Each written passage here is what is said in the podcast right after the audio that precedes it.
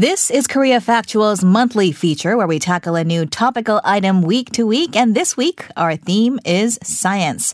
For that, we are joined by our science journalist, Mark Zastrow, in the studio. Hello, Mark. Hi, Eunice. Thanks for having me. Good to have you. So, um, here in Korea, of course, we've had the number of new coronavirus cases ease, but it is still increasing dramatically in many places around the world. And because of this, uh, countries around the world are turning to digital contact tracing. And in fact, earlier this month, Apple and Google announced that they would work together to try to enable contact tracing done by smartphones over Bluetooth. So, could you explain to us a bit about what this initiative is? Sure. So, uh, of course, we've all become very familiar in the past few months with the idea of contact tracing, mm-hmm. which is how epidemiologists track down people who have come into contact with confirmed cases and uh, you know tracking them down to get them tested. Now, here in Korea, that's mostly being done by interviewing suspects, finding out where they've been, uh, then backing that up with CCTV and credit card transactions. Uh, and sometimes they might use location tracking from mobile phone companies as well. And all that is being done under Korean laws that were changed after the MERS outbreak in 2015. Mm-hmm. But a lot of countries don't have that amount of CCTV surveillance. They may not have, you know, they may have privacy issues that uh, don't allow this by law, mm-hmm. uh, even about credit card transaction history, and certainly by you know, in terms of tracking people by their phones. There's a lot of reticence uh, around that. And, you know, a lot of countries uh, may not even use credit cards a lot. So a lot of countries are now turning to these apps as maybe an alternative to be able to automate this contact tracing process. That's true. There is a lot of uh, infrastructure involved, isn't there? So, how exactly mm. does this project involving Apple and Google work? Right. So they're actually so they're using Bluetooth uh, as as the method of exchanging information, and uh, one of the models that they're looking to here is actually an app in Singapore, which is called Trace Together, and it was developed by the Singapore Health Ministry and Technology Agency. Okay. So this is actually a voluntary app. It's just you download it in the App Store, and uh, it uses Bluetooth technology to keep a list of other people's devices if they're nearby. So it doesn't actually record the location of where you meet this device. It just communicates with other phones that have the app and it records a list of these devices that it's seeing. And it also records how strong the Bluetooth signal is to kind of give an estimate of how close uh, you actually might be to this other person or device. And so then if you test positive, uh, you can, you know, give those data logs uh, in your app to the ministry, and then they can contact the users of those devices mm. more easily through the app. And so, what Google and Apple are doing is working together to try to build a similar functionality right into the phone OSs, the operating systems. They're writing Bluetooth protocols to do this anonymously and securely so that Android and Apple phones can talk to each other for this kind of app and to make it easier for developers in countries around the world to make these kinds of apps. Okay. So, in order for this to work, it would require for both parties to have the app downloaded, right? What happens if not enough people right. download the app? Yeah, that you're absolutely right. Uh, both people have to have the app, and that is a huge concern. Um, there's actually a lot of worry that this technology is being overhyped because it sounds really cool, but actually in Singapore, it hasn't really been a major factor in curbing their outbreak. Uh, I mean, Singapore like Korea, it also has a really comprehensive contact tracing system, a lot of infrastructure, a lot of trained contact tracers, and they have that data, the C- CCTV and credit card transaction data to work from. Uh, in Singapore, only about 20% of the population has downloaded this Trace Together app. And so that means, you know, for any two random people coming into contact, the odds that both of them have the app are even smaller. It's like 4%. So scientists estimate you really need to see like 60 or 80% of the population actually have this app before it starts to be effective.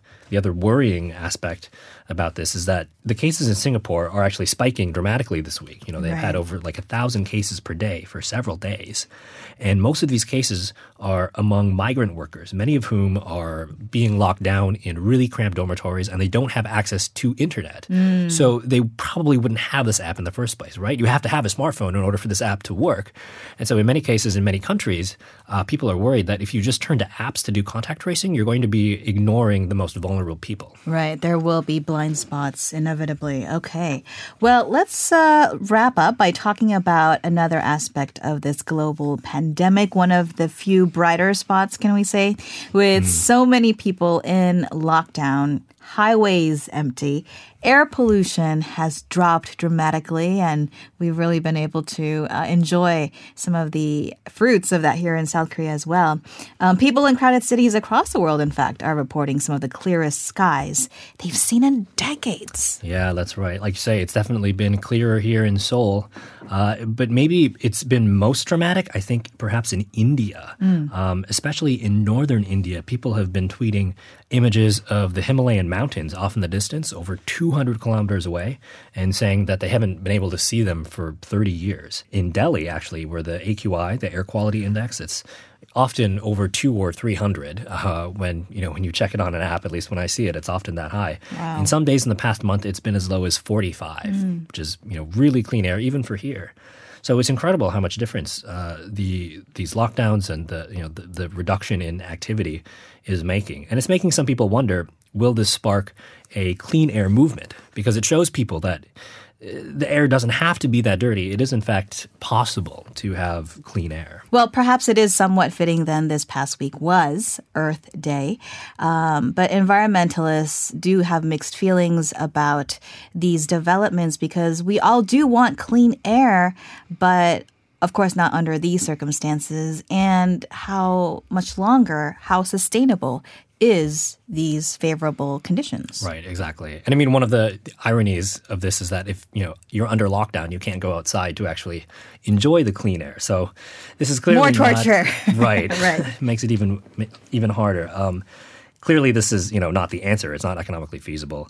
But maybe you know it encourages people to push harder for those solutions that are feasible. Mm-hmm. Uh, you know, to vote for politicians who propose plans to try to reduce emissions and pollution. Uh, you're totally right. There's a lot of mixed feelings about this from environmentalists. And one of the actually more depressing statistics I've seen is that despite this huge global downturn in all kinds of activity, uh, economic activity, uh, travel, deserting, you know, so many people threatening their lives um, and their livelihoods, the drop in CO2 emissions is still not enough mm. to actually meet the targets in the Paris Climate Agreement to hold global warming down to 1.5 degrees.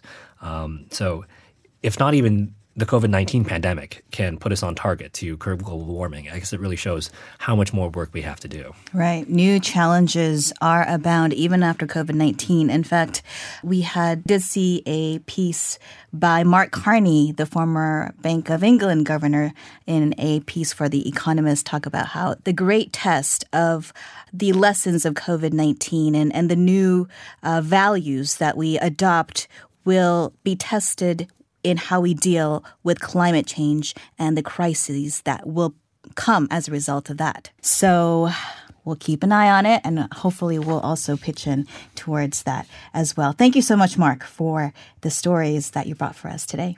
Thank you, Eunice. And coming up in the next hour, we'll have a special discussion on the world after coronavirus. We'll also hear from a Colombian writer and his perspective on living in Korea. Also discuss the history of the deaths of North Korean leaders of the past and the events that followed. Don't go away. We'll be right back with more shortly.